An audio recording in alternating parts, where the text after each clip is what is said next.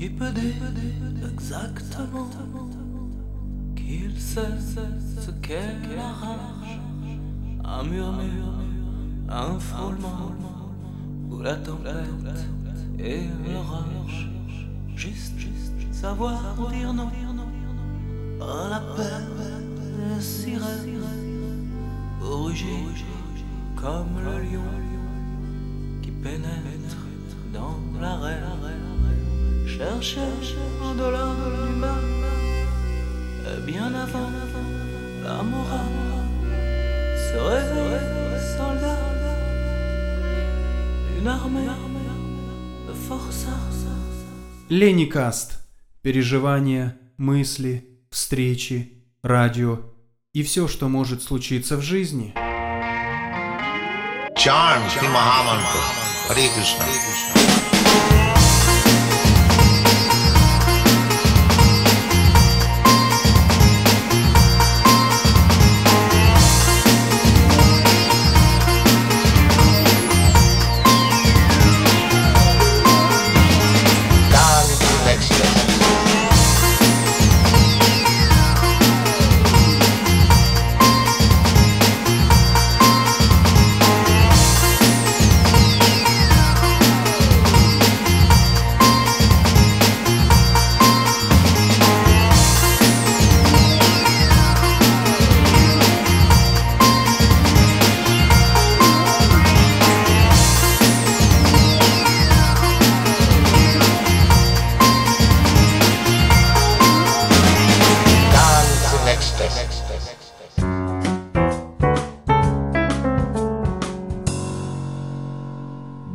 Amici, benvenuti a questa nuova puntata di Lennycast. Una puntata che vedrà la sua scaletta stravolta all'ultimo momento perché la dottoressa Famiglietti mi ha appena inviato un messaggio avvisandomi che ritarderà di mezz'ora. Mi ha scritto Lenny incomincia ad andare avanti tu. Ok, allora stravolgendo la scaletta di questa puntata, come stavo dicendo, andremo a bussare subito alle porte del bazar di Viviana e sentiamo che cosa ha da raccontarci per questo episodio. Dopodiché, come avevamo già preannunciato in un post sulla pagina Facebook del programma, parleremo di meditazione. Questa sconosciuta? Voi quanto ne sapete? Quanto la conoscete? La praticate? Conoscete qualcuno che la pratica? Approfondiremo insieme questo argomento. E poi, sperando in bene, dovrebbe arrivare qua la dottoressa Famiglietti che in questo episodio del suo Cybercaffè risponderà a due domande che ci sono arrivate. Quindi resti in ascolto perché la domanda potrebbe essere la tua. Sì, sì, proprio la tua che stai ascoltando. I canali social del programma sono la pagina Facebook di Lennycast, nella quale potete interagire, commentare i post, mandare messaggi privati, per consigli, per commenti, per critiche, perché stanno arrivando anche le critiche. Mentre se volete fare una domanda alla dottoressa Maria Pina Famiglietti, ricordo che è psicologa e psicoterapeuta, avete a disposizione l'indirizzo lennycastmail tutto attaccato lennycastmail chiocciola gmail.com le vostre domande verranno girate alla dottoressa e all'interno del suo cybercaffè come faremo più tardi appunto lei risponderà ai vostri dubbi e alle vostre incertezze. Come avrete notato questa è una puntata molto lunga perché essendo ricaduti in un ennesimo lockdown abbiamo molto più tempo per noi e dobbiamo stare in casa. Mi raccomando chi può stia in casa, uscite solo ed esclusivamente per andare a lavorare, andare a fare la spesa, andare dal medico a fare delle visite mediche oppure andare in farmacia. Per quello che riguarda il resto, per cortesia, stiamo a casa. Lo ripeterò come un mantra. Evitiamo che questo caspita di virus si diffonda in continuazione. Perché purtroppo, cari amici che state ascoltando, le parole di Lenny Farmer, rilasciate durante gli speciali di Lennycast a cavallo di agosto e settembre, quindi prima che partisse questa nuova stagione, mi dispiace dirlo, ma sono state profetiche. Io sono molto arrabbiato, mi credete? Sto provando una grande, forte rabbia. Ditemi voi come si fa a mantenere la calma e mi sto autocensurando, perché non è possibile che qua a livello medico si debba bloccare tutto? L'esperienza precedente non ci ha proprio insegnato nulla? Io posso averci fatto anche il callo, però mi fa molto male. Vero Donatella? Ci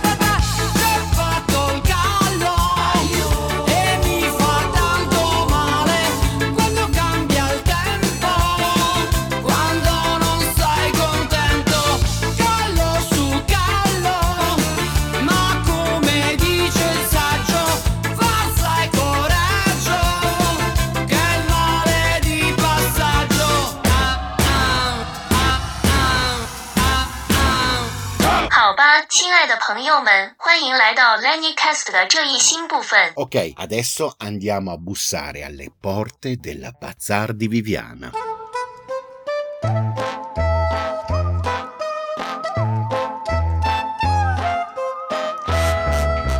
Un poids lourd se gare à l'heure où la télé hurle dans le seul bar de ce bled isolé. L'ambiance est étrange, hors du temps, hors de tout. Le chauffeur est aux anges, il s'en va voir Mario. Tous les routiers connaissent ses formes généreuses, le galbe de ses fesses ses lèvres pulpeuses. Croyez pas que ça lui plaise de faire le tapin. Tous les soirs on la baise, Mariola. Buongiorno amici di Lennycast e benvenuti nel bazar di Viviana. Ricordi, canzoni, libri, film, idee, disordine e qualche ragnatela. Come ogni sabato pomeriggio, il ragazzo delle rose entra nel locale e gira fra i tavoli con discrezione. Non parla, sorride appena, come se avesse paura di infastidire il mondo. Gli uomini lo ignorano, alcune donne lo allontanano con un gesto della mano, altre comprano fiori per se stesse e per le amiche. La rosa più bella e fresca, il ragazzo la riserva alla proprietaria del locale, che lo fa accomodare vicino al bancone e gli serve il tè alla salvia e qualche biscotto. Nessuno dei due conosce la lingua dell'altro, ma anche se la conoscessero, non troverebbero il coraggio di dare un suono ai loro pensieri. Lui le guarda le mani, piccole mani, e vorrebbe farle riposare fra le sue. Il suo sguardo risale lungo le spalle, il collo sottile, le guance diafane, le sopracciglia nere ed arcuate. Ogni volta immagina di baciarle con la punta delle dita. Lei studia i suoi occhi scuri, liquidi, le ciglia lunghe e femminee, i sorrisi rari e fugaci, e si vergogna dei propri anni e dei propri pensieri. Ogni tanto si tocca il viso come a voler cancellare le rughe che le solcano la vita. Qualche ora più tardi, nell'oscurità della sua camera, il ragazzo ripenserà a quell'unica volta in cui le ha sfiorato il dorso di una mano porgendole una rosa. Quel ricordo ha assunto le sembianze di una vecchia foto logorata dagli anni e dai traslochi. Lo ha consumato a forza di riportarlo alla mente e assaporarlo. Nello stesso momento, dall'altra parte della città, la donna si chiude alle spalle la porta del locale e nella penombra fuma l'ultima sigaretta della giornata. Con la punta delle dita sfoglia la rosa e si porta alla bocca un petalo alla volta, masticando piano.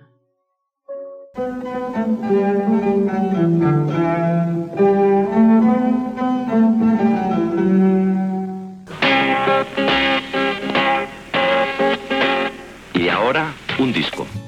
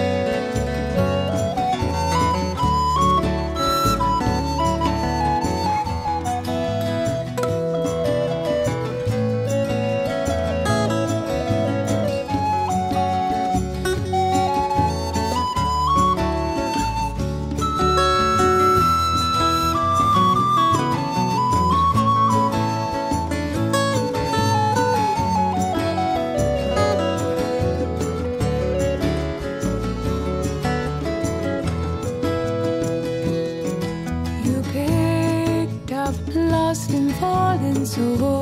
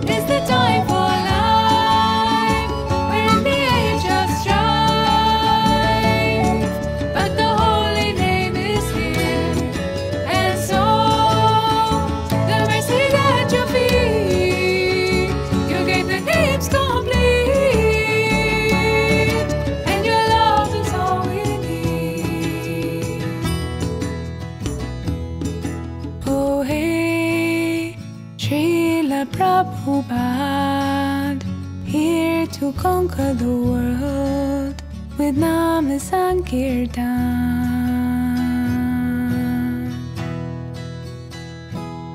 Ora affrontiamo un argomento che, come avevo detto a inizio puntata, prende spunto da un post fatto sulla pagina Facebook di Lennycast, ovvero la meditazione, questa sconosciuta. Ma quanto ne sapete voi?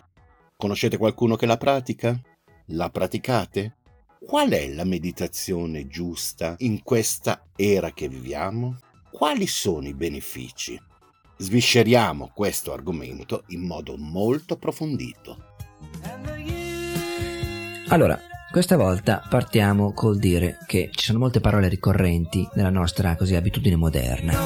Alcune sono parole che hanno età antiche, che sono nel nostro vocabolario, nel nostro linguaggio da molto tempo. Altre sono più nuove, moderne, c'è qualcosa che ci sono alcuni verbi, alcuni ehm, modi di dire, alcune espressioni che sono nuove. La lingua è un fatto che si trasforma, si trasforma seguendo il costume, la cultura, l'abitudine, i modi della gente e quindi anche il nostro vocabolario di volta in volta si trova arricchito, il nostro linguaggio anche si trasforma. Oggi vogliamo trattare una parola, un, suono, un sostantivo, eh, tanto per dirlo in modo corretto, un sostantivo femminile. Incomincia con la, come ogni sostantivo femminile, si chiama la meditazione. La meditazione è una parola che appare sempre più spesso. Qualcuno la vede sui manifesti per strada, qualcuno lo nota un titolo su un giornale, se ne parla. Il titolo di un libro. Sono, c'è un grande fiorire di un sentir parlare di persone che meditano, che hanno esperienze di meditazione. Forse anche qualcuno tra i tuoi amici, tra i tuoi parenti lo sta facendo, sta vivendo questa esperienza. O addirittura qualcuno di voi ha un'esperienza diretta con la meditazione, nel senso che ha provato a capire che cosa significa, o addirittura più ancora ha provato a meditare, magari documentandosi, leggendo qualche libro, cercando di capire queste cose così che uh, prima sembrano strane, vengono dall'Oriente, sono tecniche antiche, antichissime, che hanno una luna di mistero, che sono circondate da immagini colorite, variopinte variopinte e spettacolari di yogi, santoni, meditazione, gente che fa delle posizioni, vive delle posizioni strane, insolite. Ecco, no, molti non hanno le informazioni, un'idea molto precisa di cosa sia la meditazione, nemmeno di cosa sia lo yoga. Tentiamo oggi di chiarire eh, il confine di questo sostantivo femminile, che è poi solo il sostantivo un modo per chiamare usando i suoni qualcosa che è molto vasto, come vedremo. Ma che cosa bisogna fare per meditare? Che cos'è questa meditazione? Che benefici può portare? E soprattutto qual è il modo migliore, il più facile, quello più efficace, quello che funziona, che può essere praticato da tutti? La meditazione, secondo i Veda, che sono la più antica sorgente di conoscenza originale in materia che sia conosciuta su questo pianeta, è soltanto un aspetto della pratica dello yoga. E dal momento che la meditazione ha a che fare con la mente, che è il centro dei sensi, può produrre dei grandi cambiamenti nella vita dell'individuo. Sono stati fatti dei sondaggi, delle ricerche di mercato ultimamente, delle interviste alla gente, poi perché è questo che sono queste ricerche di mercato. C'è gente che va in giro, fa delle domande alla gente, scrive o registra le risposte, tutte queste risposte sono messe insieme, poi viene fatto un calcolo sulle percentuali, quanti hanno risposto, che cosa hanno detto, le risposte sono divise in categorie, questi sono i sondaggi di opinione. Un sondaggio fatto recentemente sulla meditazione ha dato un risultato molto chiaro, indicativo. Chiunque creda di avere un'idea sulla meditazione pensa che la meditazione sia una cosa positiva che porta dei vantaggi. Non solo, chiunque ha praticato o si è sforzato di praticare in qualche modo qualche metodo di meditazione anche conviene che c'è sempre stato un cambiamento dal momento in cui si è deciso di praticare questo metodo e il cambiamento è stato in meglio. Ho sott'occhio ora un uh, dizionario aperto nella pagina dove c'è scritto meditazione. È un dizionario che riunisce i sinonimi. A meditazione segue come una spiegazione, appunto per vedere che cos'è, che cosa sarebbe questa meditazione. A meditazione segue appunto considerazione e ancora riflessione e ancora raccoglimento. Il business, l'affare intorno alla meditazione sta fiorendo di questi tempi e sembra che nel prossimo futuro in ogni cittadina, in ogni villaggio, in ogni paese si terranno regolarmente classi di meditazioni o yoga per la salute del corpo e anche per insegnare alla gente come fare per liberarsi dallo stress della mente, dall'ansietà, dalla nevrosi. Ci sono molti personaggi che si sono presentati dall'Oriente, dall'Occidente, proponendo delle tecniche, delle tecniche eh, reali, pretese, funzionanti, funzionali, vere, finte. C'è tutta una un grande circo che è fiorito in senso di evento.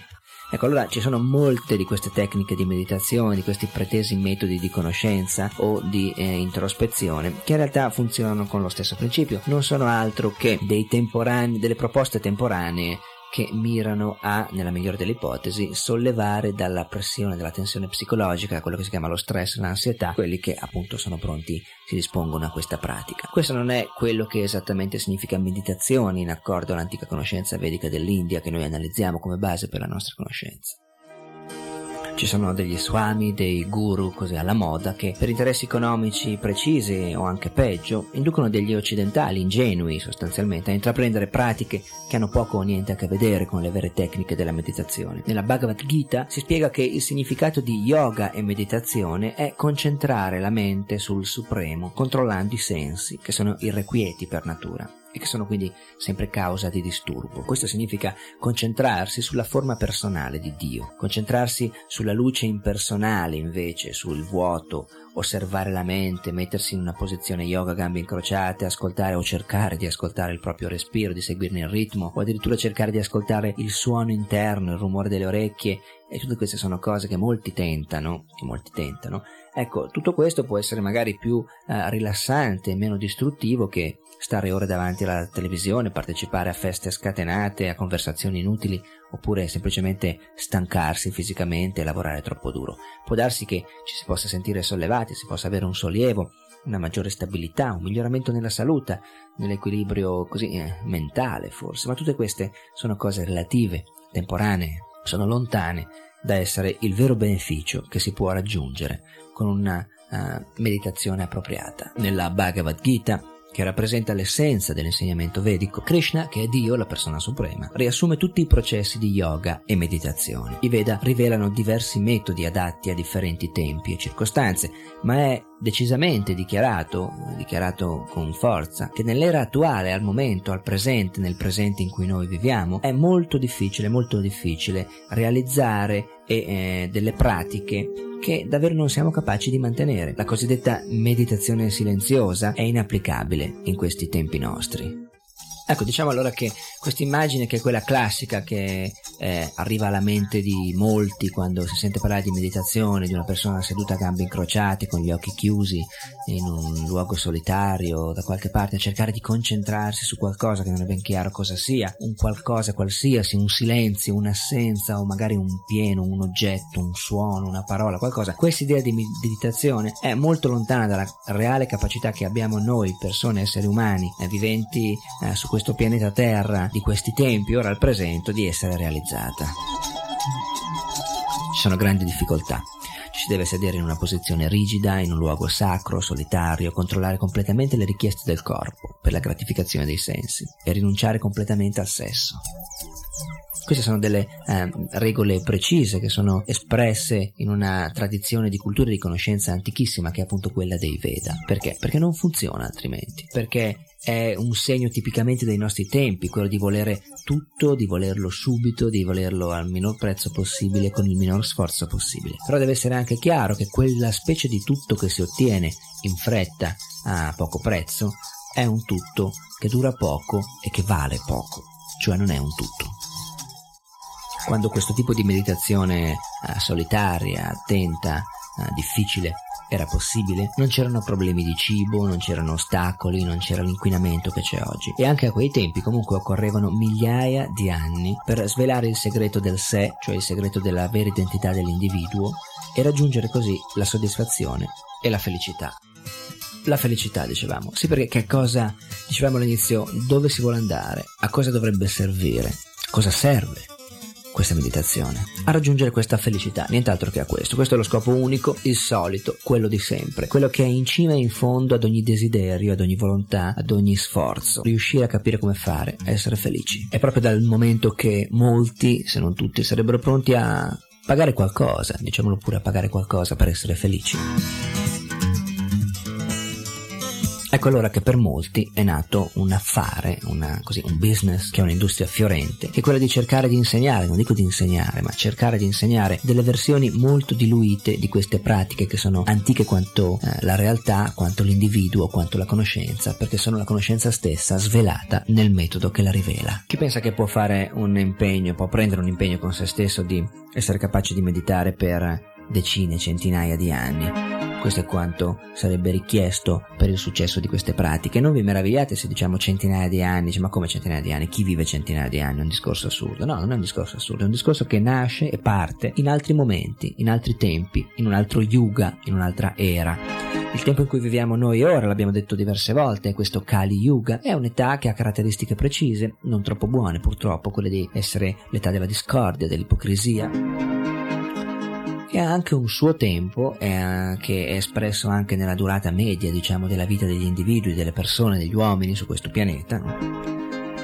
Durate medie che non erano le stesse in altri tempi, non erano le stesse le condizioni in cui si viveva, non erano le stesse le condizioni in cui venivano espresse le azioni vitali e quindi l'età anche era un'altra. Ci sono stati momenti su questo pianeta e quando si parla di momenti si parla del tempo, si parla di un oceano infinito dove i momenti sono piccole onde eh, che sono eterne, che si susseguono continuamente e quindi si arriva a qualcosa che veramente è senza limite, senza fine, senza inizio, senza fine, endless.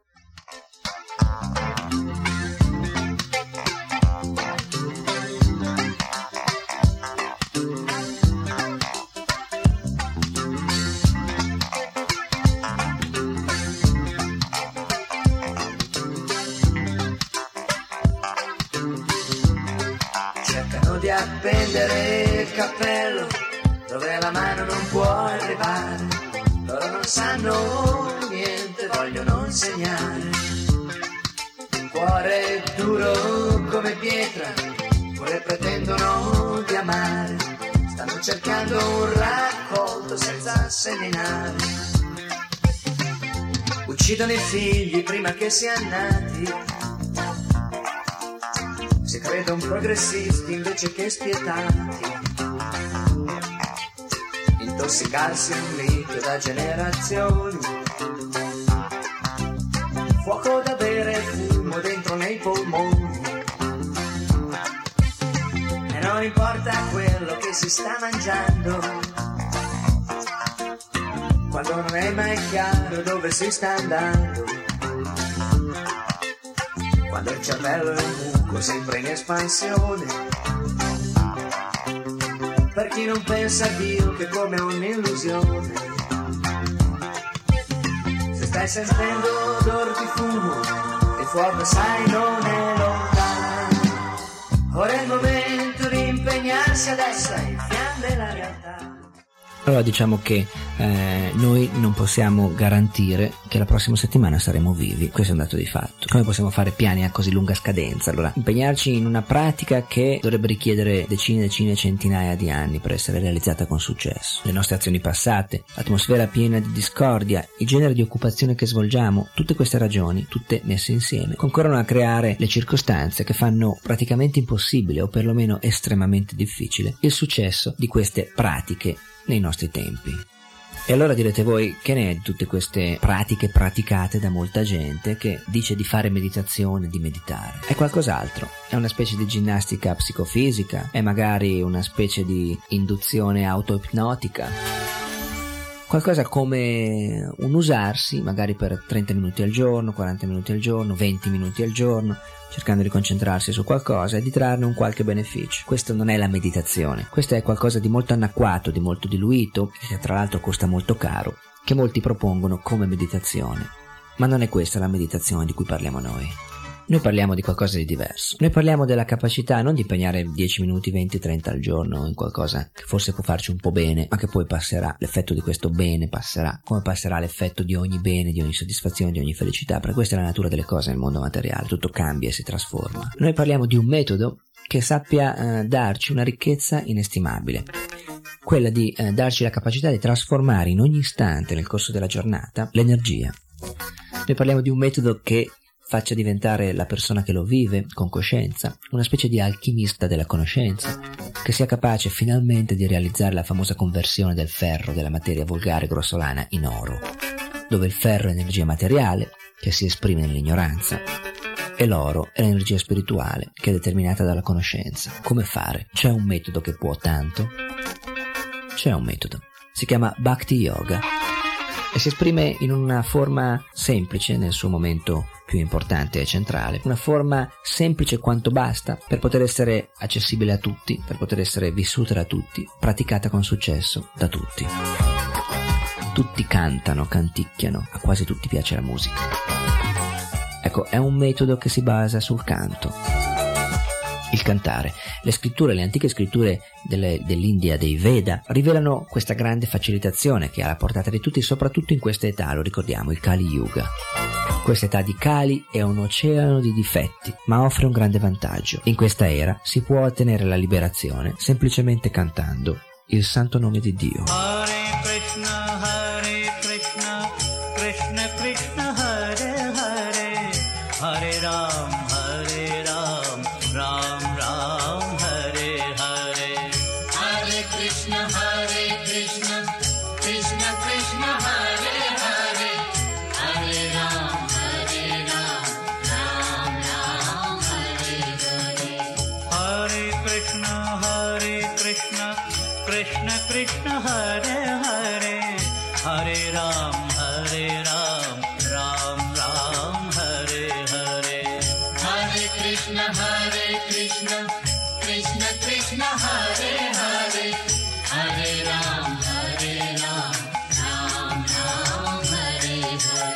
Tempi stanno cambiando per chi sta cambiando il modo con cui vive il suo tempo.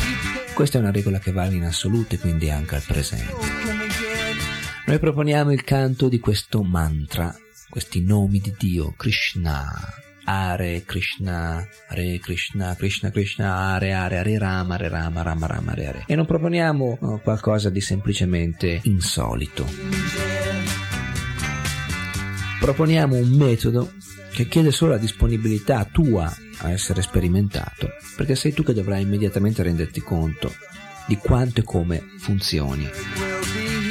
E funzionare significa avvicinarti a questa felicità che è lo scopo di tutti i tuoi sforzi, non c'è altro dietro il tuo lavorare, il tuo qualunque sia la tua professione, il tuo lavoro, il tuo mestiere, il tuo impegno, perché lo vivi? Tu dici per vivere, sì, ma per vivere come? Per vivere al meglio possibile. E perché vuoi vivere al meglio possibile? Per essere soddisfatto, per essere felice. Nessuno cerca altro che questo. Ecco, allora cerchiamo di meditare, in questo senso l'accezione giusta, su questa opportunità. Si offre l'opportunità di vivere un metodo che è semplicemente, semplicemente praticabile da tutti. Paragonati a questa forma di meditazione, altri tentativi non sono che una perdita di tempo.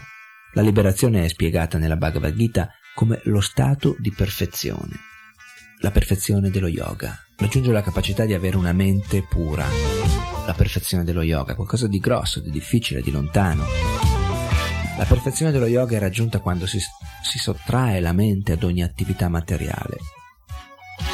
Cosa vuol dire? Quando si ha la capacità di fissare la propria attività, che è gestita dall'intelligenza che ci sta dietro attraverso uno strumento, la mente appunto, su attività che sono pure, che sono semplicemente volte alla realizzazione di quello che è lo scopo massimo, migliore e più prezioso della nostra esistenza, cioè scoprire, riscoprire la nostra vera identità per metterla al servizio con la sua capacità del padrone della realtà, che esiste, che piaccia o meno, e che ha un nome, Krishna, Dio, la persona suprema.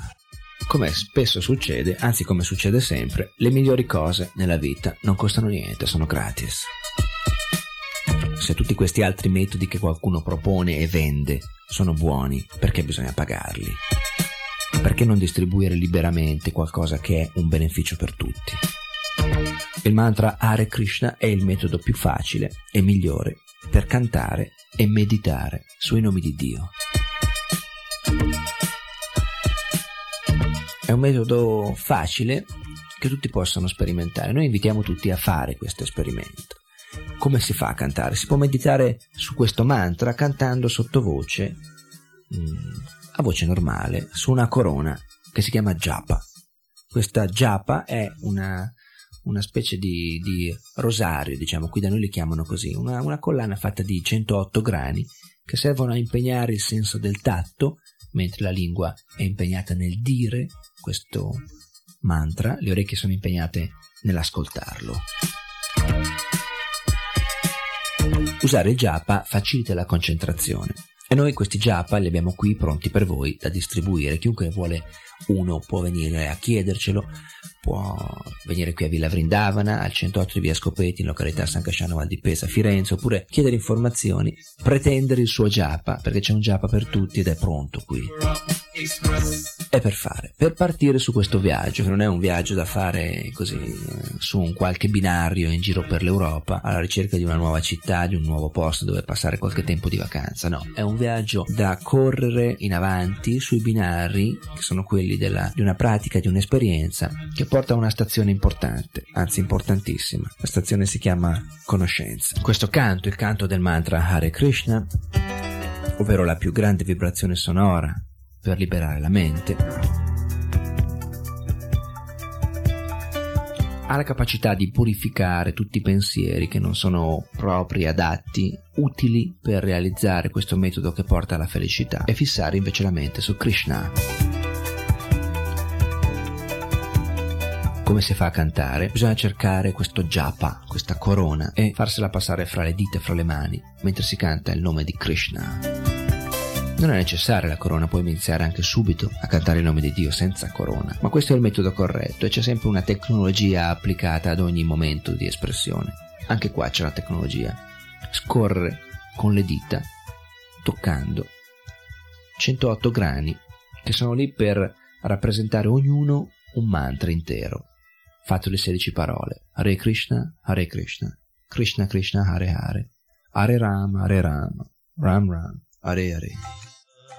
Bisognerebbe anche riuscire a cantare in un modo regolare, il nostro maestro spirituale, consigliare, ricordare a chi stava per cominciare a vivere l'esperienza del mantra, di cercare di fissare una regola in questo. Mi ricordo personalmente di aver cominciato a cantare questo mantra viaggiando, guidando, mi trovavo a viaggiare spesso in automobile per quello che stavo facendo. Prima, non so, ascoltavo delle classi, ascoltavo dei nastri della musica, delle stazioni radio. Eh. Poi qualcuno mi ha parlato di questo mantra, me ne ha parlato, me, me ne ha parlato ancora e poi ancora. E io mi sono trovato ad ascoltarlo sempre più spesso. E poi mi sono ritrovato un bel giorno a, a cantarlo, a dirlo, a sussurrarlo tra di me, cammin- cioè non camminavo, guidavo mi veniva in mente poi questo suono che prima era nato nella mente poi si è espresso con le parole, è uscito, si è fatto ascoltabile, udibile ed ha cominciato ad accompagnarmi, ad accompagnarmi con così una costanza crescente. Ed è questo quello che ci dicono molti amici anche che ci ascoltano, che eh, ma cos'è questo mantra, che potere ha, che forza ha, per quale motivo entra nella mente così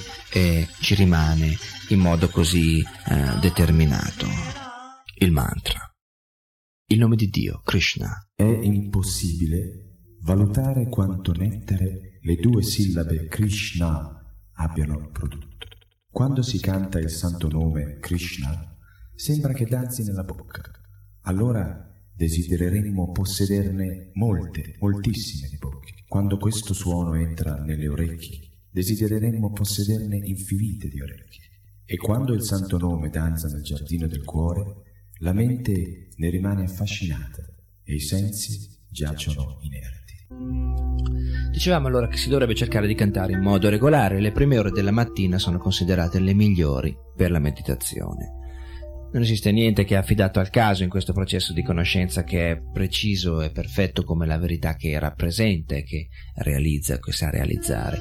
Le prime ore del mattino, un periodo della giornata che precede il sorgere del sole, si chiama Brahma Murta ed è indicato per le attività spirituali, un periodo in cui il traffico nell'etere, nell'aria, sulle strade, negli appartamenti è molto rallentato, quasi inesistente, il periodo in cui tutti sono ancora a letto, stanno dormendo, manca magari un'ora, due ore, tre ore, a seconda di quando uno si alza per svegliarsi. Il prima del sorgere del sole. Io non so a che ora ti alzi tu, a che ora vai a lavorare, magari quando il sole è già alto, quando è già nato, eh, non è eh, forse la cosa più facile per te immediatamente cambiare orario, alzarti prima che nasca il sole, ma se ti capita di riuscirci, eh, potrai fare veramente questo esperimento, vedere come sia diversa l'attenzione, la concentrazione che riesci a realizzare prima che sorga il sole, perché con il sole sorge anche la passione, eh, con il sole sorge la motivazione che spinge milioni e milioni, centinaia di milioni di persone ad alzarsi, a muoversi, a vestirsi, a inventare, a creare, a lavorare, a correre, a prendere, a dare, a creare, a distruggere. Questo si chiama la passione perché? Perché è quello che eh, muove l'attività interessata degli individui che cercano la loro soddisfazione, la loro gratificazione, il, la gratificazione dei sensi. Ecco, la passione è questo. Quando tutto questo traffico eh, riempie l'atmosfera, l'etere, l'aria, più difficile è cercare un momento di pausa tranquilla, di attenzione rilassata, che è appunto quella della meditazione, la concentrazione. Quindi, se possibile, eh, sarebbe buono considerare queste ore del mattino come le migliori, ma la potenza di questo mantra va al di là dei limiti del tempo e non è che non funziona più dopo il sorgere del sole. Meglio se puoi farlo prima del sorgere, ma bene anche dopo il sorgere, bene anche prima del tramonto, bene anche dopo il tramonto. Questa bontà è assoluta in verità, perché assoluto è Dio, la persona suprema, ed assoluto è il nome che lo rappresenta, perché il nome di Dio non è diverso da Dio stesso, e questo è il punto centrale che dà a questo mantra l'importanza appunto che ha.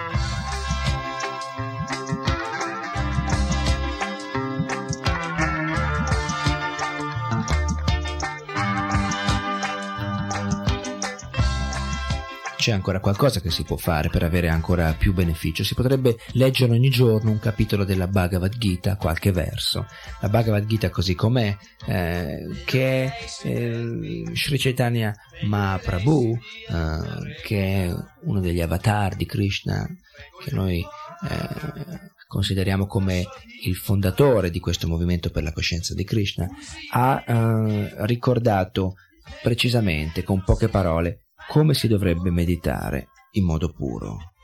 Si dovrebbero cantare i santi nomi del Signore in un umile stato di mente, considerandoci inferiori a un filo di paglia nella strada, diventando più tolleranti di un albero, privi di ogni senso di falso prestigio e sempre pronti a offrire il nostro rispetto agli altri.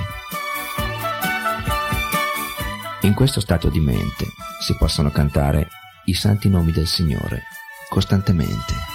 Now, here comes the music.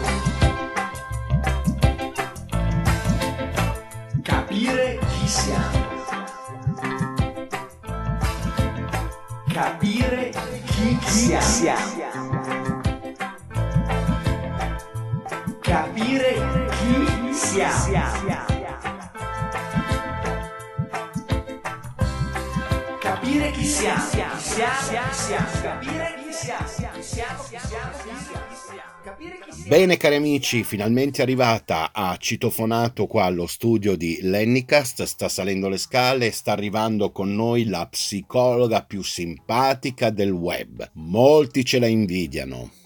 Molti la vorrebbero, ma mi dispiace. La dottoressa Maria Pina Famiglietti ce l'abbiamo noi in esclusiva a Lennicast. そして最後に、マリア・ピナ・ファミグリエッティ博士の心理学者と心理療法士が彼女のサイバーカフェで、リスナーからの2つの質問に答えます。 Resto uno psicologo.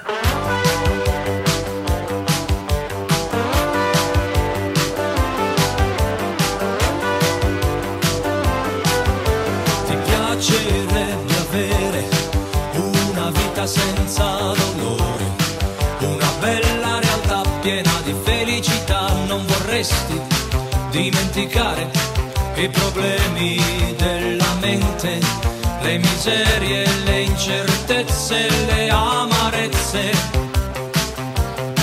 Ti piacerebbe? Hey! Ti piacerebbe? Oh, Ti piacerebbe avere una perfetta conoscenza di chi sei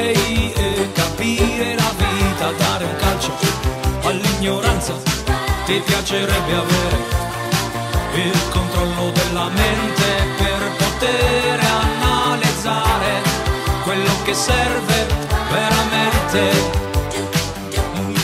Ti piacerebbe? Bene cari amici, benvenuti a questa nuova puntata del Cyber Caffè con la dottoressa Famiglietti. Questa è una versione particolare che potremmo declinarla se vogliamo come la dottoressa risponde.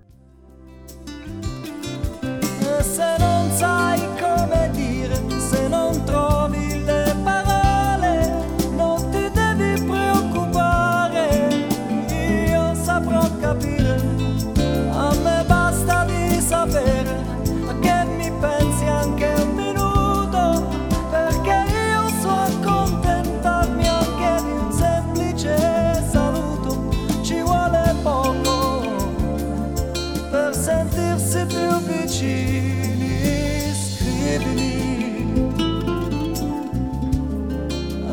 anche quando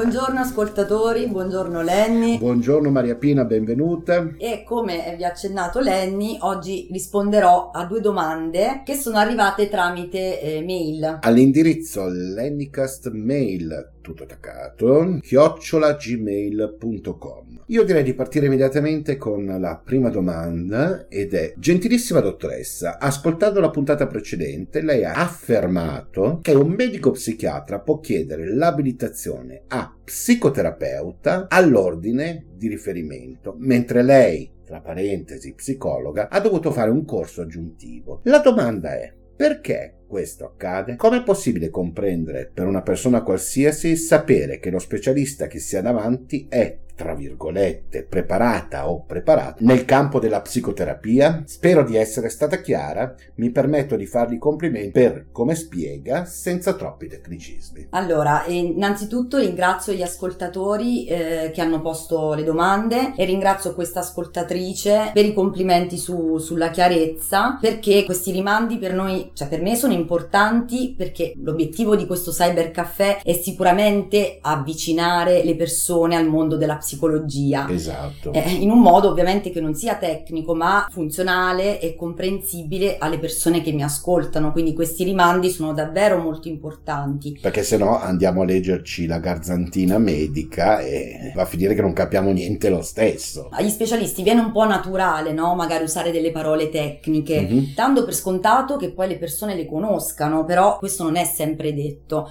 Ovvio, invece ovvio. poi si corre il rischio di allontanare le persone ai temi psicologici perché sono spiegati in modo troppo tecnicistico, in modo troppo complesso. Invece la psicologia è- si occupa e guarda la- a temi quotidiani e concreti, si occupa della qualità di vita delle, delle persone, delle collettività, quindi è giusto che tutti si avvicinino alla psicologia. Soprattutto dovrebbe servire anche nella semplificazione delle cose. Però come ti dicevo Lenny non è sempre facilissimo No, fare ovvio, ovvio. divulgazione scientifica. eh. A volte si rischia da una parte di semplificare troppo dei, dei concetti e, e dall'altra parte di essere poi troppo tecnici. Quindi bisogna cercare la via di, la famosa via di mezzo. Che ti assicuro non è facilissimo, ma noi ci proviamo e quindi se arrivano rimandi di questo tipo io sono ben contenta perché vuol vuol dire che era piuttosto comprensibile no? Quello, Mhm. quello che ho detto. Allora, quindi la domanda dell'ascoltatrice che ha appena letto Lenny eh, nasce da un cybercaffè precedente della puntata. Era la puntata che abbiamo creato per la giornata nazionale della psicologia. Sì, esatto. in esatto. cui ti abbiamo chiesto di rispiegare per l'ennesima volta la differenza, infatti ti ringrazio per la pazienza, la eh, differenza che c'è tra i vari specialisti della salute mentale. Sì, ma non è pazienza, io sono ben contenta di, di spiegare e rispiegare perché mi interessa molto, cioè questo tema mi è molto a cuore, ma perché è giusto che le persone sappiano chi si occupa di salute mentale e come, quali sono poi le specifiche competenze di ciascun operatore, quindi non mi stancherò mai di ripeterlo. E io ti ringrazio a nome degli ascoltatori. Però per chi non abbia ascoltato questa puntata invito a farlo perché oggi sarò necessariamente breve,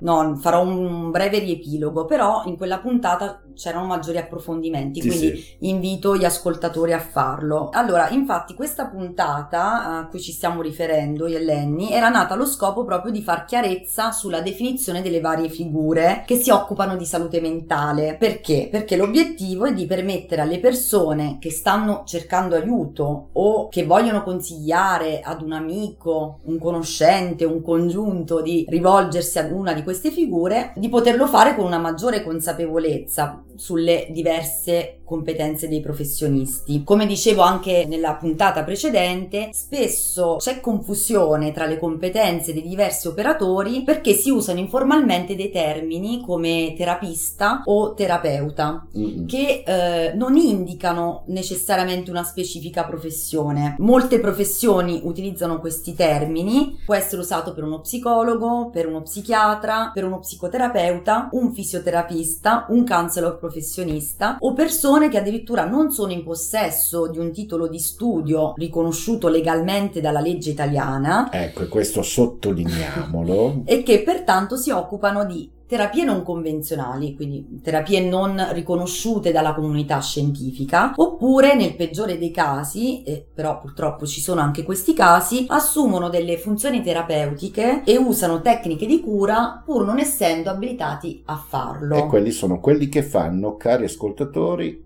i danni peggiori. Sì, purtroppo sì, perché fanno, non solo non, non riescono ad aiutare le persone, ma fanno anche una, come dire, una cattiva pubblicità a tutti gli operatori che poi si occupano in realtà in modo serio Ma non e solo. professionale. Ma non solo, tu immaginati da professionista, quindi da- da- dall'alto della tua professione, immaginati quale danni può fare il primo ciarlatano di turno che con una persona che supponiamo, parliamo per supposizioni, abbia un principio di depressione e lui lo tratta come se fosse uno stato d'animo giù di morale passeggero. Quindi attenzione a chi è andato in mano.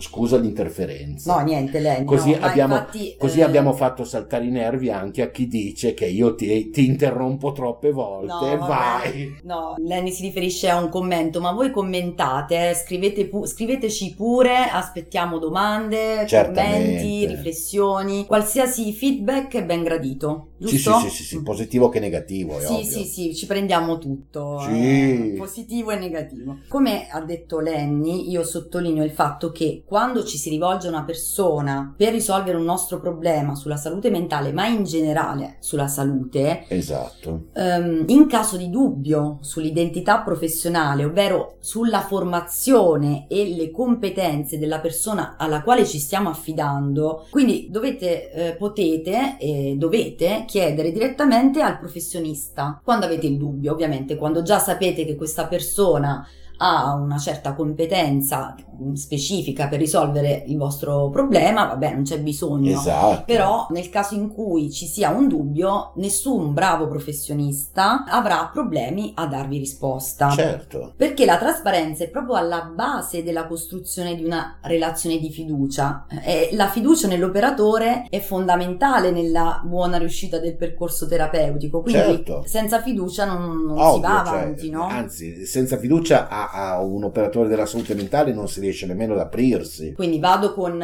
il, il breve riepilogo sulle figure che si occupano di salute mentale, che sono lo psichiatra, lo psicoterapeuta e lo psicologo. Tutte e tre queste figure sono tenute a seguire un codice deontologico. Quindi psicologo e psicoterapeuta, il codice deontologico dello psicologo. Lo psichiatra il codice deontologico del medico. Sottolineo questo perché al di là dei diversi percorsi formativi e quindi poi proprio mh, al di là delle caratteristiche professionali, questi professionisti che ho appena nominato sono consapevoli e quindi portano avanti nelle, nelle loro funzioni una certa posizione etica nei confronti del paziente, una posizione di rispetto della soggettività, di chiarezza e comunicazione sull'intero processo di cura, quindi dalla diagnosi al raggiungimento degli obiettivi. Mhm. E poi nella costruzione del progetto terapeutico la persona è sempre coinvolta, cioè non è lì a, come dire, a subire passivamente il suo destino, perché il bravo professionista è attento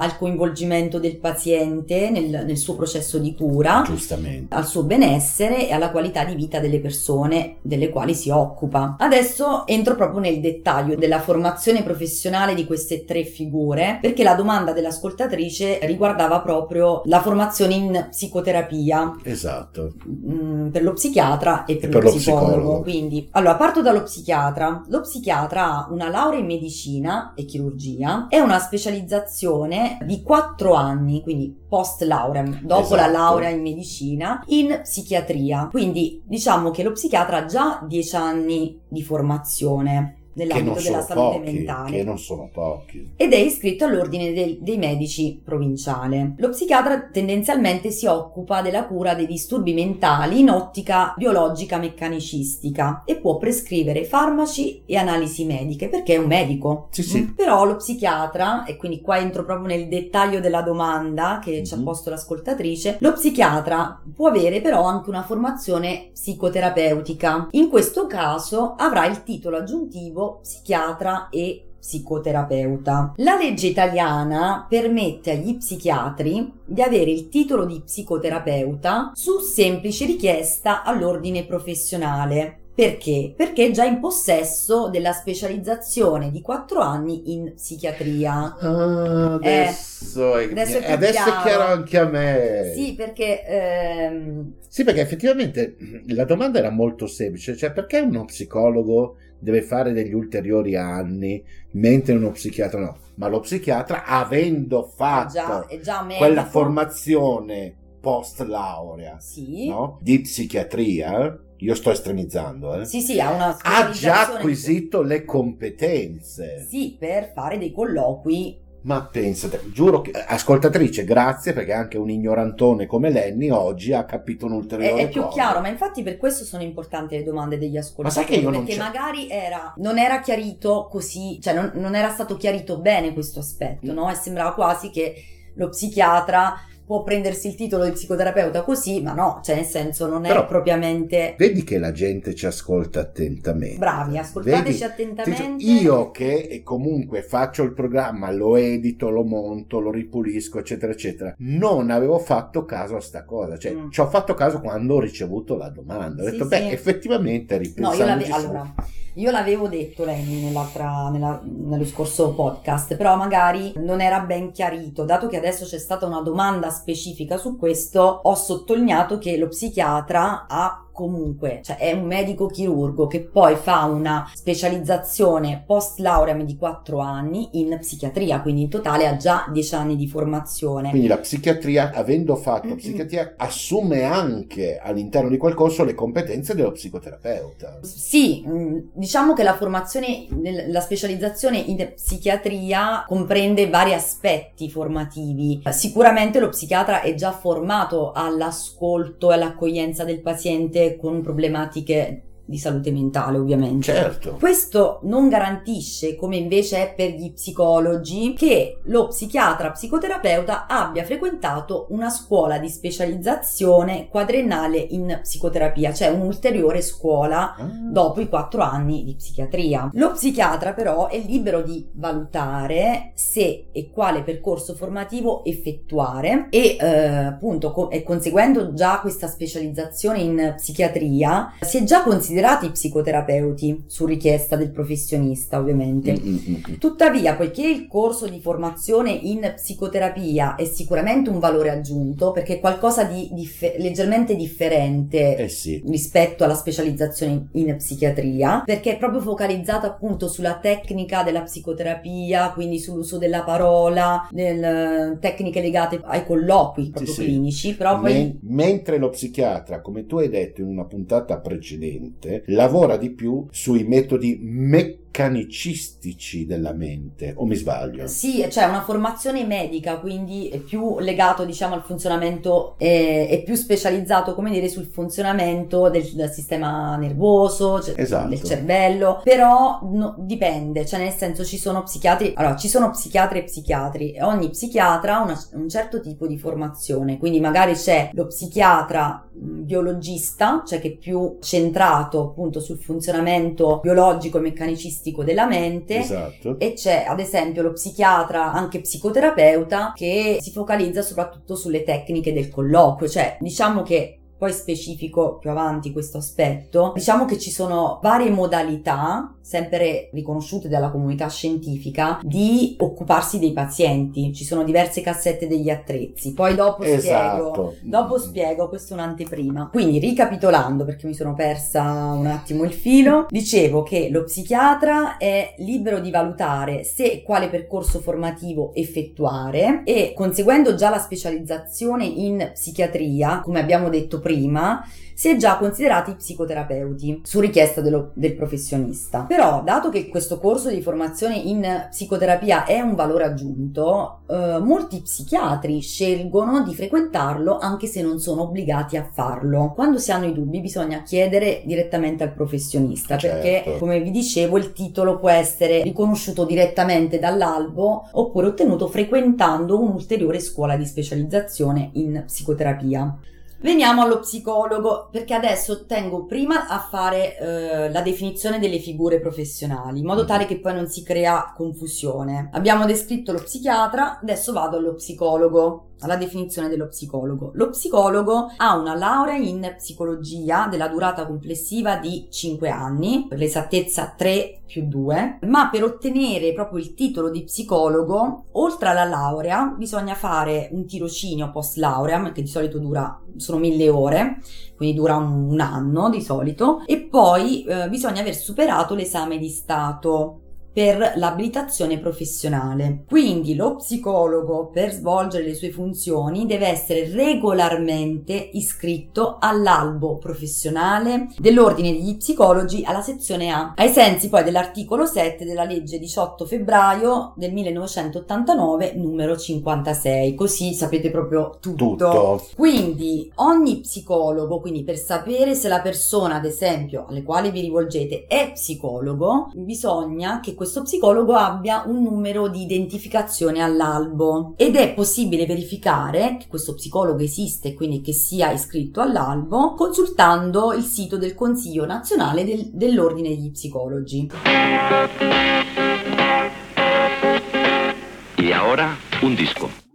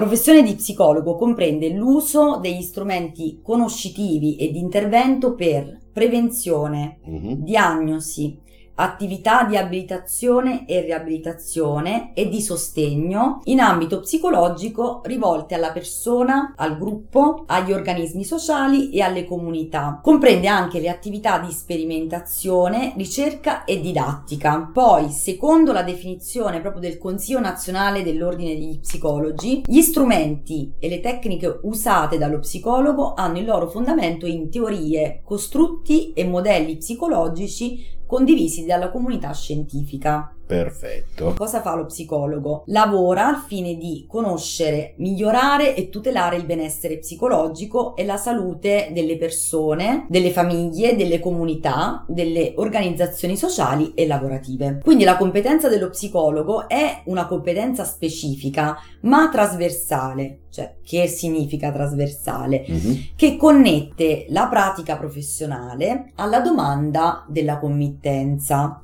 Quindi, se lo psicologo svolge la propria attività professionale in- nel settore scolastico, promuove il benessere psicologico all'interno degli istituti scolastici. Se opera nel settore clinico, tratta il disagio mentale. Se opera nel settore organizzativo, lavora per migliorare il funzionamento delle aziende e delle industrie. Se lavora nell'ambito accademico, si occupa di insegnamento e di ricerca. In questo senso è una competenza trasversale, cioè si adatta, come dire, al contesto in cui viene effettuata. Un po' più chiaro, Lenny? Assolutamente. Ok. E questo qui è lo psicologo. Arriviamo allo psicoterapeuta, che come accennavo prima, ha un percorso formativo non meno lungo di 10 anni. Perché per essere psicoterapeuta o si è psicologi, quindi è- si ha già appunto la formazione da psicologo, tre anni di università più due anni di università, tirocinio, esame di Stato, riconoscimento e iscrizione all'ordine. Quindi psicologo. Il percorso formativo per diventare psicoterapeuta non è meno lungo di 10 anni. Perché? Allora, innanzitutto perché comporta numerose responsabilità professionali, quindi a garanzia c'è un percorso piuttosto lungo Direi. di formazione. Per diventare psicoterapeuta bisogna essere, come quello che dicevo prima, o psicologo, Mhm. quindi già iscritto all'ordine degli psicologi o medico chirurgo e basta, solo queste due categorie, entrambi regolarmente iscritti ai propri albi professionali. Poi occorre quindi frequentare una scuola di specializzazione in psicoterapia della durata di almeno 4 anni, riconosciuta dal Ministero dell'Istruzione, dell'Università e della Ricerca. Il percorso di specializzazione prevede quindi oltre all'apprendimento di tecniche e teorie psicoterapeutiche, Mhm. anche dei tirocini formativi. Quindi ogni anno il professionista aspirante psicoterapeuta sceglie il servizio in cui effettuare il suo tirocinio annuale. Quindi come ho detto prima, lo psicoterapeuta, se psicologo, può assumere le funzioni psicologiche che ho descritto prima sullo Esatto. psicologo e in più può effettuare trattamenti di psicoterapia come nel mio caso, cioè io posso occuparmi, fare interventi psicologici ma anche psicoterapeutici perché ho entrambi i titoli. Perfetto. L'attività di psicoterapia è rivolta alla risoluzione dei sintomi e delle loro cause conseguenti a psicopatologia, ricordatevi bene questo termine, psicopatologia, Psicopatologia. disadattamenti e sofferenza. Perché dico ricordate bene questo termine psicopatologia? Perché solo lo psicoterapeuta si può, e lo, e lo psichiatra ovviamente, possono occuparsi di psicopatologia. Mm. Il modo in cui si manifesta un disagio psicologico, quindi i sintomi, sono moltissimi e tendono a organizzarsi sotto forma di disturbi psicologici che sono riconoscibili e tipici, cioè hanno quello, quello che dicevo, le etichette diagnostiche. No? Esatto, di cui avevamo già parlato nelle puntate Nelle- precedenti. sì, magari si specificherà. Quando Certo. parleremo di altre etichette diagnostiche, Certo, certo, io certo. specifico La stagione è appena iniziata. Esatto, infatti, c'è tempo. Parlando appunto dei disturbi psicologici, sono contestualizzati nella storia soggettiva del paziente, però ci sono delle etichette, sono contestualizzate nella storia del paziente, della famiglia, della coppia o del gruppo che a noi si rivolge. È atto esclusivo solo di chi possiede la specializzazione in psicoterapia occuparsi di psicoterapia. Esatto. Dici, ovvio? No, No. non è No. ovvio. Non è Perché, perché la distinzione tra psicologo e psicoterapeuta sembra netta, ma in realtà i confini delle due professioni sono sempre stati un po' oggetto di contenzioso, diciamo così. Addirittura. Eh sì, perché, perché lo psicologo è legalmente abilitato a usare strumenti di intervento per la riabilitazione in ambito psicologico, quello che dicevo prima, no? Esatto. Che sembra essere molto simile alla funzione psicoterapeutica. Ma non è propriamente così, perché innanzitutto po- si può fare una distinzione sulla base della profondità del lavoro di consulenza di uno psicoterapeuta rispetto a quello dello psicologo, perché senza dubbio il percorso formativo più lungo dello psicoterapeuta dovrebbe, dico dovrebbe, e generalmente però è perché c'è- ci sono quattro anni di formazione in più più il tirocinio, comunque generalmente è garanzia di una maggiore preparazione. Indubbiamente questo. Quindi l- lo psicoterapeuta, diciamo, ha modo di approfondire maggiormente la psicopatologia e l'uso di tecniche terapeutiche di intervento che non possono essere usate dagli psicologi. Quindi, diciamo un'altra distinzione, cioè per capire cosa può fare lo psicologo e cosa può fare lo psicoterapeuta, sicuramente lo psicologo che non è specializzato e abilitato alla psicoterapia non può trattare disturbi psichiatrici e psicopatologici. No, in teoria no, può fare diagnosi, però il trattamento della psicopatologia è dello psicoterapeuta o dello psichiatra. Mm? Tutto chiaro. È più chiaro Sì, sì, adesso? sì, sì, sì. Meno male. Poi ce lo diranno i nostri ascoltatori se è più chiaro, tanto aspettiamo le domande. mm? Indubbiamente. In ambito clinico, quindi, come ti dicevo adesso, come vi dicevo adesso, eh, lo psicologo può fare diagnosi e suggerire adeguati percorsi di trattamento. Può offrire consulenza e supporto psicologico a tutti quelli che hanno un disagio o un problema che però non deve configurarsi in sintomi di un disturbo psicopatologico. Quello ho precisato, diciamo, quello che ho detto prima. Esatto. Quindi, ricapitolando, quello di psicoterapeuta è un titolo legale aggiuntivo rispetto a quello di psicologo o medico, che garantisce questa formazione in psicoterapia. Infatti si dice psicologo e psicoterapeuta. Psichiatra e psicoterapeuta. Now, here comes the music.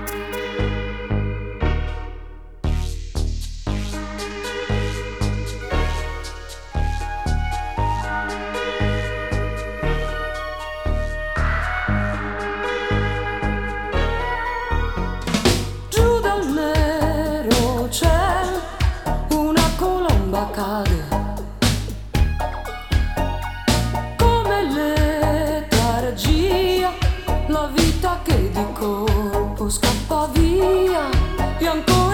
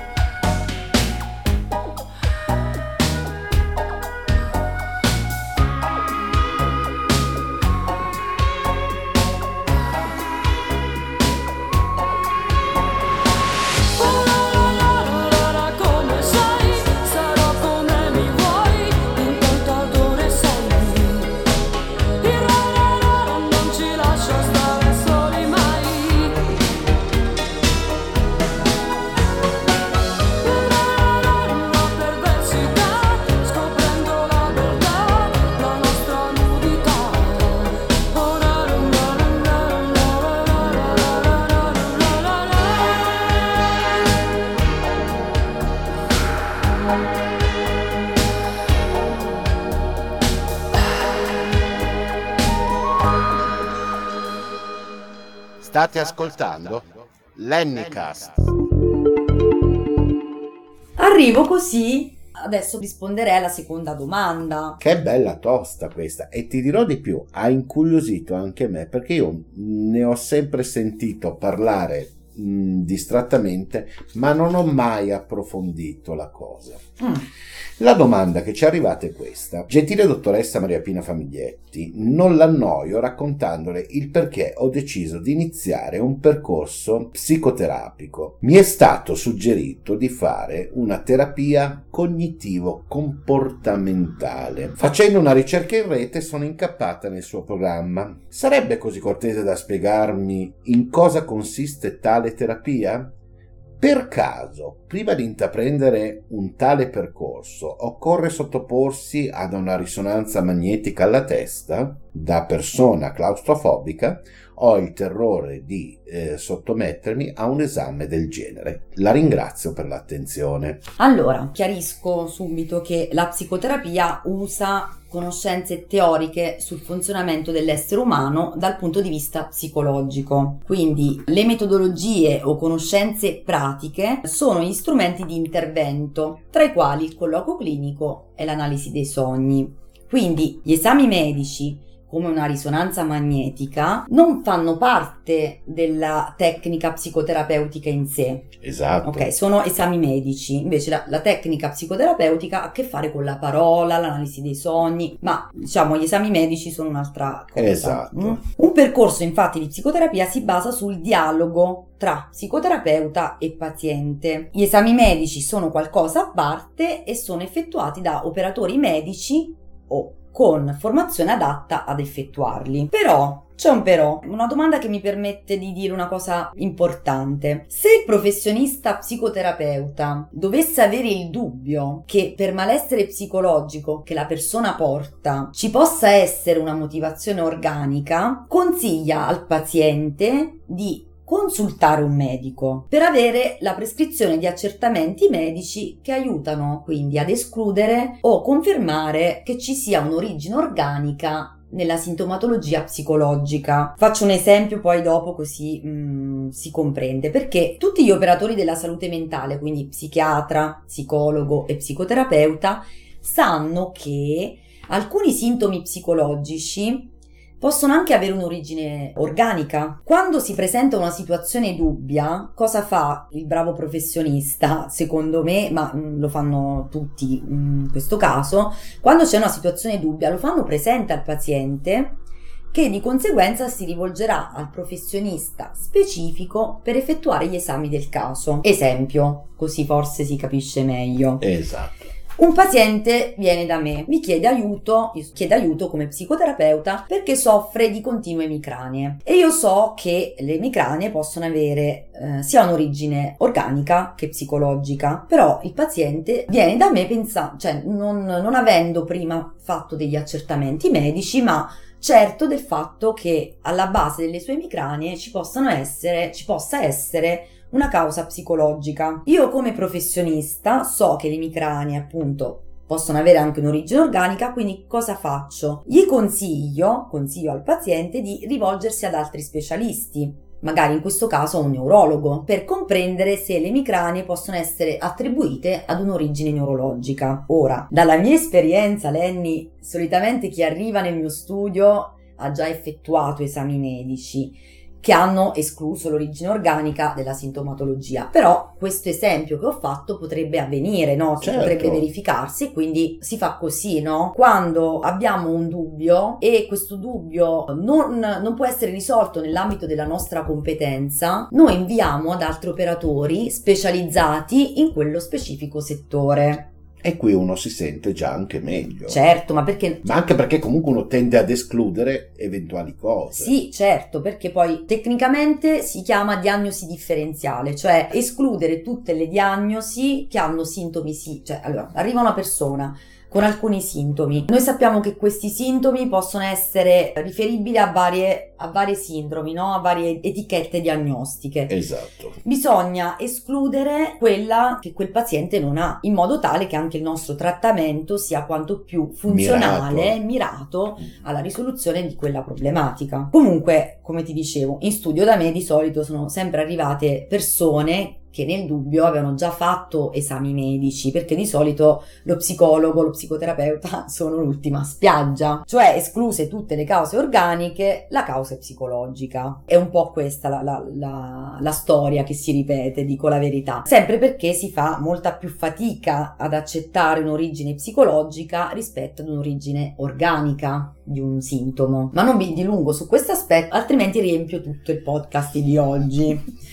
Quindi lasciamo Sì, perché stare. se poi io dovessi chiedere il perché... No, perché già ti ho visto con la faccia, con, con il viso interrogativo, immagino cosa vorresti chiedermi e qui bisognerebbe aprire una grande parentesi sulla difficoltà e ancora lo stigma che c'è sul disturbo mentale e sulla Esatto, difficoltà esatto. ad accettare che la malattia mentale ha la stessa dignità della problematica organica. Io lì volevo andare È a un parare. grande tema, sì, ma infatti eh, immaginavo, que- avevi proprio il viso. Adesso ti, ti faccio que- quelle domande che tengono lì almeno due ore a parlare, perché poi sai, sai che questo è un- per me è un tema molto Eh, caldo. ma anche per me, voglio Mm. dire. Sì, sì, sì.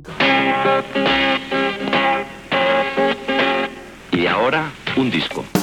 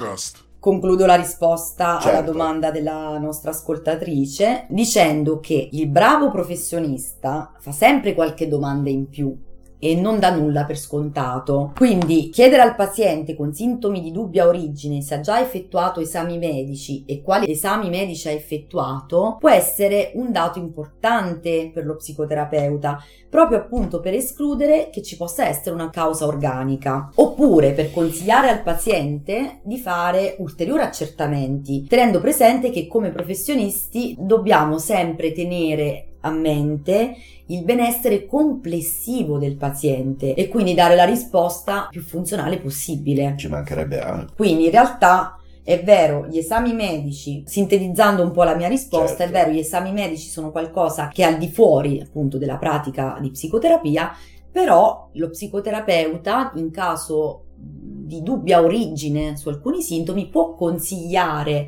al paziente che adesso si rivolge di fare ulteriori accertamenti dai medici però, se sono Certo. accertamenti medici. Passo adesso alla seconda parte della domanda, cioè perché la- l'ascoltatore mi chiede che cos'è la terapia cognitivo-comportamentale. Ti ricordi quando all'inizio della puntata ho detto questi sono orientamenti, sono gli orientamenti? Sì, Ecco, sì, adesso sì. lo spiego. Mm. Mm. Perché nell'ambito della psicoterapia, giusto per complicare ulteriormente le cose, no sto scherzando, Rimescolando non è- le carte in non tavola. è una no? complicazione, è una bellissima varietà che c'è nella, nella cura psicologica che dà in realtà molta libertà al paziente di scegliere qual è la modalità, appunto l'approccio che risponde alle, alle sue esigenze. Quindi in realtà è una cosa bella questa della psicologia, cioè il fatto che ci siano varie strade per arrivare alla risoluzione della sintomatologia. Quindi esistono diverse scuole di psicoterapia, quindi come ad esempio la psicoterapia psicoanalitica, che è il mio orientamento, la psicoterapia cognitivo-comportamentale, la psicoterapia breve strategica, la psicoterapia sistemico-relazionale, la psicoterapia integrata, la psicoterapia costruttivista e tantissime altre che non ho nominato e non me ne vogliono i miei colleghi, perché dovrei fare praticamente un elenco Una. Treccani, voglio Esatto. dire. Però dirò, dico per onestà intellettuale, parlerò brevemente degli orientamenti che non sono la mia specificità, cioè non sono la mia specializzazione e mi dilungherò sul mio perché è quello che conosco meglio, non mi sento di dare, cioè preferisco dare informazioni più precise, no? Eh, non- quindi darò una spiegazione anche della cognitivo, della terapia cognitivo-comportamentale, ma come dire, non da espertissima della tecnica, Perché non è la il tuo utilizzo, campo, non non è la utilizzo, campo. però anche lì farò un, dirò una cosina che è vero, uno sceglie un approccio, però poi può prendere anche da altri approcci se serve Certo. alla cura del paziente. Ma vediamo più avanti, ve lo dirò più avanti. Creo suspense un po'. Mm, Quindi queste scuole, questi orientamenti di psicoterapia hanno tante somiglianze, però si differenziano nel modo di concepire il disagio psicologico e quindi di conseguenza nella modalità di lavoro. Quindi la terapia cognitivo-comportamentale, rispondendo così alla domanda della- dell'ascoltatrice, è uno di questi orientamenti, cioè quindi modi di fare psicoterapia. Quindi facendo un esempio così è più facile da comprendere questo concetto che è molto specialistico, diciamo così. Si tratta, è come se eh, fossero tutte cassette degli attrezzi differenti, però tutte servono a A riparare, raggiungere uno scopo. a- a riparare qualcosa, Mm, no? Sono utili sono tutte utili e appropriate alla risoluzione della psicopatologia perché sono tutte riconosciute dalla comunità scientifica, però sono diverse metodologie. Non so se con, la- con l'esempio della cassetta degli No, attrezzi. no, no, ma infatti tu ce l'hai nominata spesso e volentieri la Sì, cassetta sì, degli mi piace di- come immagine, mi piace. Quindi la cassetta degli attrezzi di conoscenze teoriche e pratiche di ciascun psicoterapeuta cambia a seconda dell'approccio psicoterapeutico e eh, a seconda dello stile soggettivo, però sempre nel rispetto dell'etica della cura. Certo. Nella formazione universitaria mh, si studiano, diciamo, quindi nei primi nei cinque anni di formazione universitaria, da psicologa ad esempio, io ho studiato un po' a grandi linee i diversi approcci. Quando poi si sceglie la specializzazione quadriennale in psicoterapia, si approfondisce e ci si specializza in particolare in uno di questi approcci. Ok? Quindi la scuola per assumere il titolo, ricevere il titolo di psicoterapeuta Mhm. ha queste sue varie diramazioni. Sì, sì, che sono tutte, attenzione, sono tutte di compro- cioè hanno un riconoscimento della comunità scientifica, quindi sono tutte valide, ma sono, hanno delle somiglianze, ma sono anche diverse in certi aspetti. Quindi mm, diciamo che un po' sta al paziente scegliere qual è la modalità che più risponde alle sue esigenze, no? Questo Però- non lo sapevo. No, ma la, la questione degli approcci è una questione appunto molto specialistica e io credo che è tanto importante invece come si sta nella stanza col paziente, no? Al di Eh, là del, certo. del proprio orientamento. Infatti, vo- voglio sottolinearlo questo aspetto perché al di là dell'orientamento, eh, la professionalità, la fiducia nel professionista e la motivazione del paziente al cambiamento sono indispensabili per una buona risposta terapeutica. Senza questi l'efficacia Non si va da nessuna parte. Esatto, vabbè, hai risposto tu, hai completato tu il pensiero, va bene.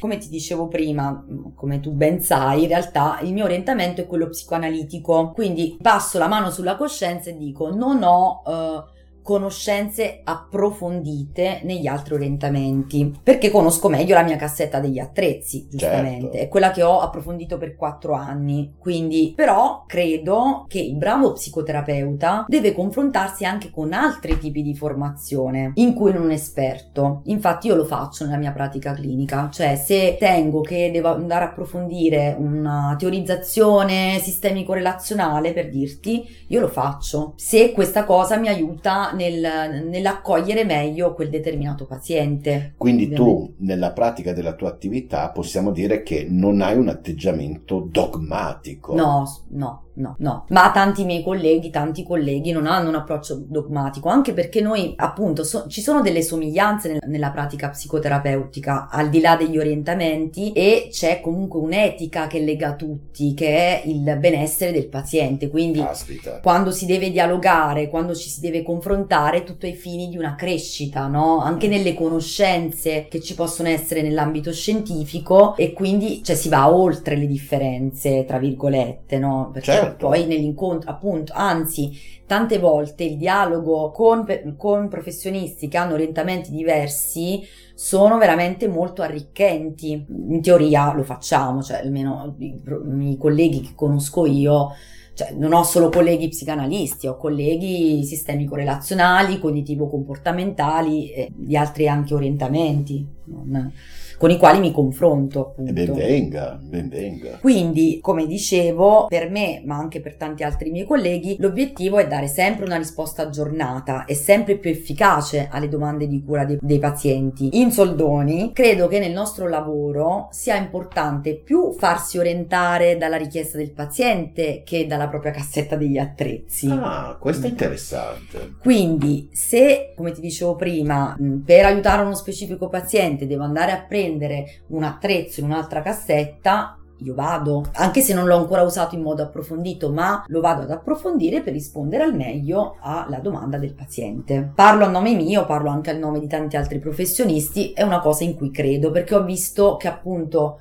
questa elasticità, che non significa usare qualsiasi tecnica a caso, No, beh, com- ovvio. cioè comunque c'è un approfondimento in un tipo di tecnica, però trovo che l'elasticità mentale e la flessibilità, diciamo, del- dell'apprendere da nuove esperienze, che poi incontrare un paziente è sempre una nuova esperienza. Caspita. Noi fin dall'università ho avuto dei- degli ottimi maestri, devo dire sono stata fortunata, c'è sempre stato detto studiate le teorie, conoscete le tecniche, ma ogni paziente è un nuovo incontro, quindi bisogna sempre mettere in discussione anche appunto tecniche che sono state utilizzate e hanno funzionato per un paziente, per esempio per, per un altro non possono non funzionare e quindi lì bisogna cercare la soluzione migliore. E quindi viva Dio, meno male che almeno nella tua professione non ci sono appunto dei colleghi che comunque partono con un'idea, con il paraocchi. No, la psicoterapia è questa e questa in, in questa direzione deve andare. Ma, me, ma te lo dico da paziente, ma meno male. No, ma mh, comunque noi poi siamo tenuti come operatori della salute mentale anche ad aggiornarci, abbiamo una formazione continua, quindi nella formazione continua comunque ci si aggiorna, quindi ci si confronta con nuove tecniche, nuove... quindi noi siamo tenuti proprio alla formazione continua, abbiamo i famosi ECM, no? Fatto questa, questa premessa che al di là dell'orientamento ciò che è importante appunto la posizione del- dello psicoterapeuta, descrivo adesso diciamo alcuni approcci e orientamenti della psicoterapia. Giusto vi do un'infarinatura perché se dovessi descriverli tutti in modo approfondito eh, ci vorrebbero 10 puntate eh, Ceniamo qui, effettivamente. Terapia breve strategica è un approccio breve alla soluzione dei problemi psicologici con l'obiettivo di produrre un cambiamento nella modalità attraverso cui la persona percepisce e costruisce la propria realtà per eliminare i comportamenti disfunzionali per i quali la persona cerca assistenza. Mm?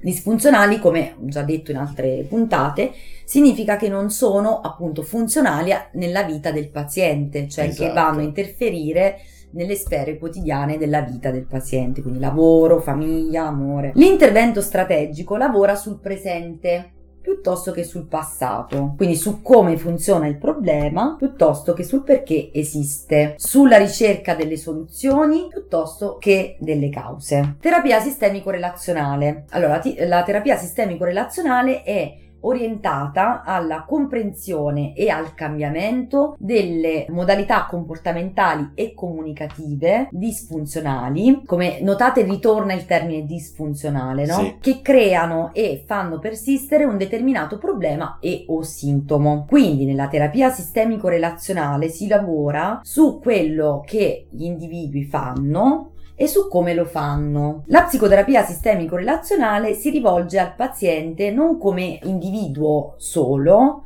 ma come membro di un complesso sistema di relazioni. Quindi sintomo e disagio umano sono il risultato di un intersecarsi tra esperienza soggettiva relazioni interpersonali e autovalutazione. Vabbè, comunque l'approfondimento sulle dinamiche relazionali e comunicative rende questo approccio molto, diciamo, funzionale alla risoluzione di problematiche in cui c'è un coinvolgimento familiare di coppia.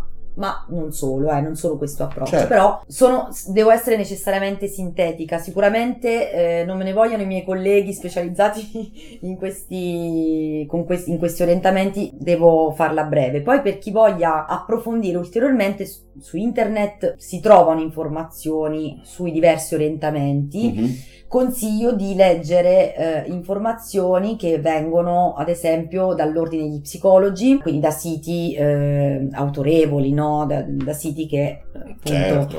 eh, fanno divulgazione scientifica in tal senso e, e la fanno in modo corretto. Comunque, venendo poi alla domanda della- della- dell'ascoltatrice che chiedeva riguardo la terapia cognitivo-comportamentale. Già nel suo nome, terapia cognitivo-comportamentale, sono indicati gli elementi che ne sono alla base, perché si occupa dell'aspetto cognitivo, quindi relativo ai processi di pensiero, e a quello comportamentale dei problemi psicologici. Quindi, eh, inoltre, pone attenzione al loro rapporto con l'ambiente esterno e con la sfera emozionale. L'obiettivo del terapeuta cognitivo-comportamentale è di ridurre la condotta inadeguata, facilitare una ristrutturazione cognitiva e aiutare il paziente a sviluppare abilità di gestione delle situazioni difficili. Poi vi parlo anche della terapia integrata che nasce dall'esigenza di molti clinici di mettere insieme modelli di- teorici differenti, anche se a volte anche modelli che talvolta erano anche in contrapposizione tra loro. Però l'integrazione è stata fatta con l'obiettivo di costruire un metodo di psicoterapia capace di abbracciare un po' eh, tutte le esigenze della persona in modo molto più flessibile. E in questo ambito il lavoro clinico viene diviso in tre fasi che in parte si sovrappongono e sono riconoscimento, riparazione e ricostruzione. Quindi riconoscimento della propria natura nei suoi aspetti migliori e peggiori, riparazione degli aspetti feriti o carenti che vanno a generare e mantenere i comportamenti alla base dei nostri problemi, ricostruzione di nuove modalità di comportamento, di una nuova immagine di sé e del modo di rapportarsi con gli altri e con se stessi. Come ho detto prima, dato che io sono una psicologa e psicoterapeuta d'orientamento psicanalitico, preferisco entrare nel dettaglio, cioè in modo più approfondito, nella visione di psicoterapia secondo questo approccio. La particolarità della psicanalisi è la distinzione tra l'io e l'inconscio. Quindi la psicoterapia psicoanalitica tratta i problemi psicologici, sia i più che i meno gravi, facendosi orientare dalla parola del soggetto. Cosa significa? Che ciò che differenzia e caratterizza l'ascolto della parola effettuato da uno psicoterapeuta non analitico è che lo psicanalista fa una distinzione tra la parola che viene dall'io, quindi quella di cui noi abbiamo il controllo, e la parola che viene dall'inconscio, che emerge soprattutto attraverso i sintomi, i lapsus, gli atti mancati e i sogni. Quindi l'io è tutto ciò che può essere attribuito alla volontà e alla coscienza, invece l'inconscio sfugge al controllo del soggetto, ma eh, lo influenza attivamente. Ad esempio, pensate a, a quando ci diciamo che vorremmo proprio fare una cosa, ma poi in realtà facciamo tutt'altro e otteniamo tutt'altro. Quindi, come si è soliti pensare, l'inconscio non è un'entità astratta fatta di passionalità, irrazionalità e caos, ma è proprio un luogo della nostra psiche. E quindi l'obiettivo della psicoterapia psicanalitica è quella di far emergere il nostro desiderio inconscio, cioè di far emergere il desiderio inconscio del soggetto, di spezzare quindi la catena che a tratti appunto è inconscia, che alimenta i sintomi e infine rendere il soggetto protagonista della sua vita, liberandosi dai condizionamenti e le aspettative degli altri. Come avviene questo, mi chiederai, Lenny, con quella faccia, con quel viso lì? Questa volta sei tu interrogativo. che, che- che pre- preannunci le domande. Preannuncio, preannuncio le domande.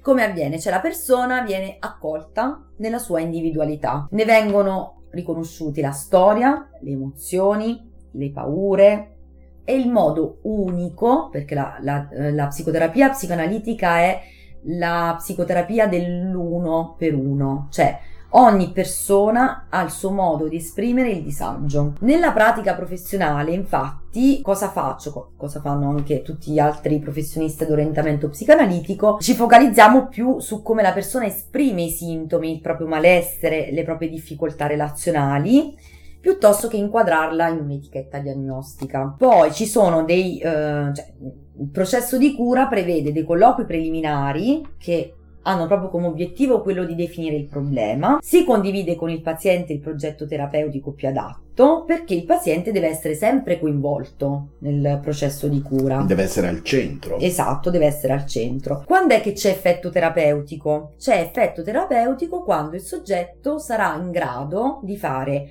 una rilettura della sua storia, quando riuscirà a trasformare in modo originale e creativo il sintomo che lo faceva soffrire, quindi trasforma ciò che prima era malessere, no? Mhm. La- una trasformazione che non è scelta dal terapeuta, attenzione, ma è scelta dal soggetto durante il suo processo terapeutico. Infatti, una mia proprio personale definizione di psicoterapia è quella di un processo che permette di puntare il nord della bussola per andare incontro alla direzione che risponde meglio a- ai propri desideri Esatto. perché poi il viaggio è soggettivo, no? Per questo ci tengo sempre a sottolineare che la psicoterapia non è un intervento solo sul disagio, ma sarebbe riduttivo dire così, no? È un'opportunità di crescita, cioè può aprire altre possibilità di, di percorsi di vita più autentici. Ripeto e concludo così il mio intervento perché oggi mi hai dato troppo spazio, Lenny. Oggi mi rendo conto che mi sono presa un sacco di spazio,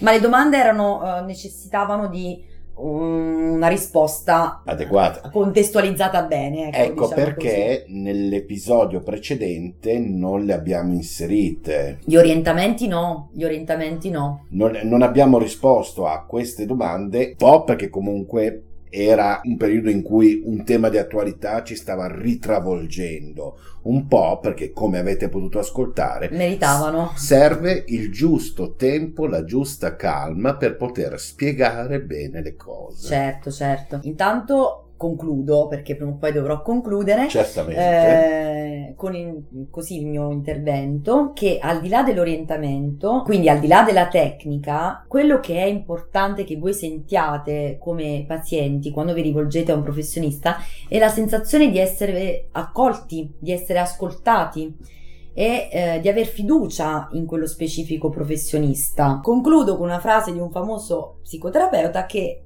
per me è una bussola, che l'atteggiamento di base del terapeuta verso un paziente deve essere di sollecitudine, accettazione, spontaneità ed empatia. Niente, nessuna considerazione tecnica ha la precedenza su questo atteggiamento. Quindi, prima della tecnica c'è una posizione che lo psicoterapeuta è bene che abbia, no? che è proprio quello di accoglienza della persona in, tutte le in tutti i suoi aspetti. Con questo saluto, concludo davvero, eh, saluto gli ascoltatori, saluto Lenny che Ciao oggi, Maria Pina e grazie. che oggi è stato in silenzio religioso, non, ha, non ha fatto domande, non ha... Mi hanno bacchettato le mani. dico- dicono che ti no. interrompo sempre, che dovrei stare più zitto. Lenny, Lenny ci è rimasto un po' male perché eh, un ascoltatore, un'ascoltatrice ha- gli ha fatto presente di, eh, di inter- cioè, gli ha fatto presente che lui sia troppo presente, però è un po' anche la, la particolarità di questo cybercaffè, no? Il fatto che ci siano delle domande, che sia un po'... mm, noi sappiamo di quale argomento Andiamo parleremo, ma in realtà molto è diretta, eh, cioè tutto, tutto Sì, quello no, ma- che quando ci sentite è, è- È assolutamente è diretta. diretta, no? cioè, nel eh, senso eh, le domande che arrivano, la cioè, noi non abbiamo un copione. Esatto, non abbiamo un copione. No, ecco, magari sarebbe molto più semplice, ma noi non abbiamo degli autori. Siamo, No. come direbbe qualcuno, spontanei e popolari. Siamo liberi, liberi produttori di noi stessi, Mm. eh? Mm, Va bene. Va bene, carissimi amici, grazie Maria Pina per essere stata qua. Grazie Appun- a voi, grazie a te Lenny, grazie agli ascoltatori. Fateci, fate pure domande. lennycastmail chiocciolagmail.com oppure potete utilizzare la pagina del programma che è su Facebook ed è semplicemente Lennycast. Ehi, ti piacerebbe?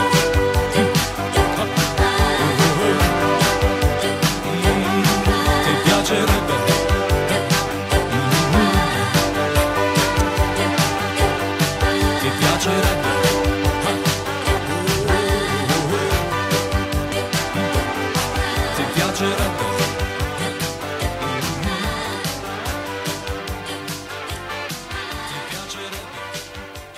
Bene cari amici, siamo arrivati anche alla fine di questa puntata. Io come sempre eh, vi porgo i miei più rispettosi omaggi ringraziandovi dell'ascolto e della pazienza per aver aspettato un po' prima di avere questa puntata. Vi ricordo che il programma è raggiungibile su Facebook alla pagina di Lennycast. Vi ricordo il nostro indirizzo email che è lennycastmail tutto attaccato, chiocciola gmail.com per mandare le domande alla dottoressa Famiglietti, per mandare le vostre critiche, i vostri suggerimenti, per sapere all'interno del programma cosa vi piace, cosa non vi piace, perché le critiche servono, servono a migliorare, quindi di conseguenza finché non sono insulti gratuiti, noi accettiamo tutto, sia il bello che il brutto. Adesso veramente vi saluto, vi do appuntamento alla prossima puntata e come sempre vi offro i miei più rispettosi omaggi.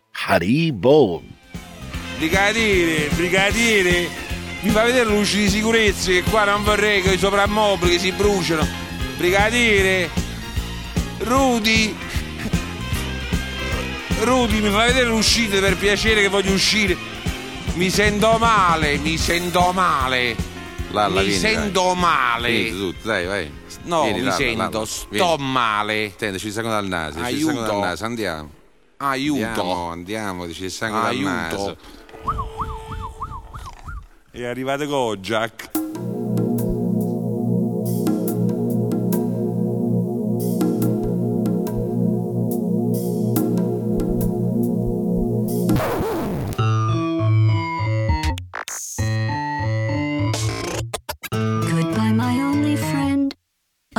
Did you think I meant you? That would be funny if it weren't so sad. Well, you have been replaced.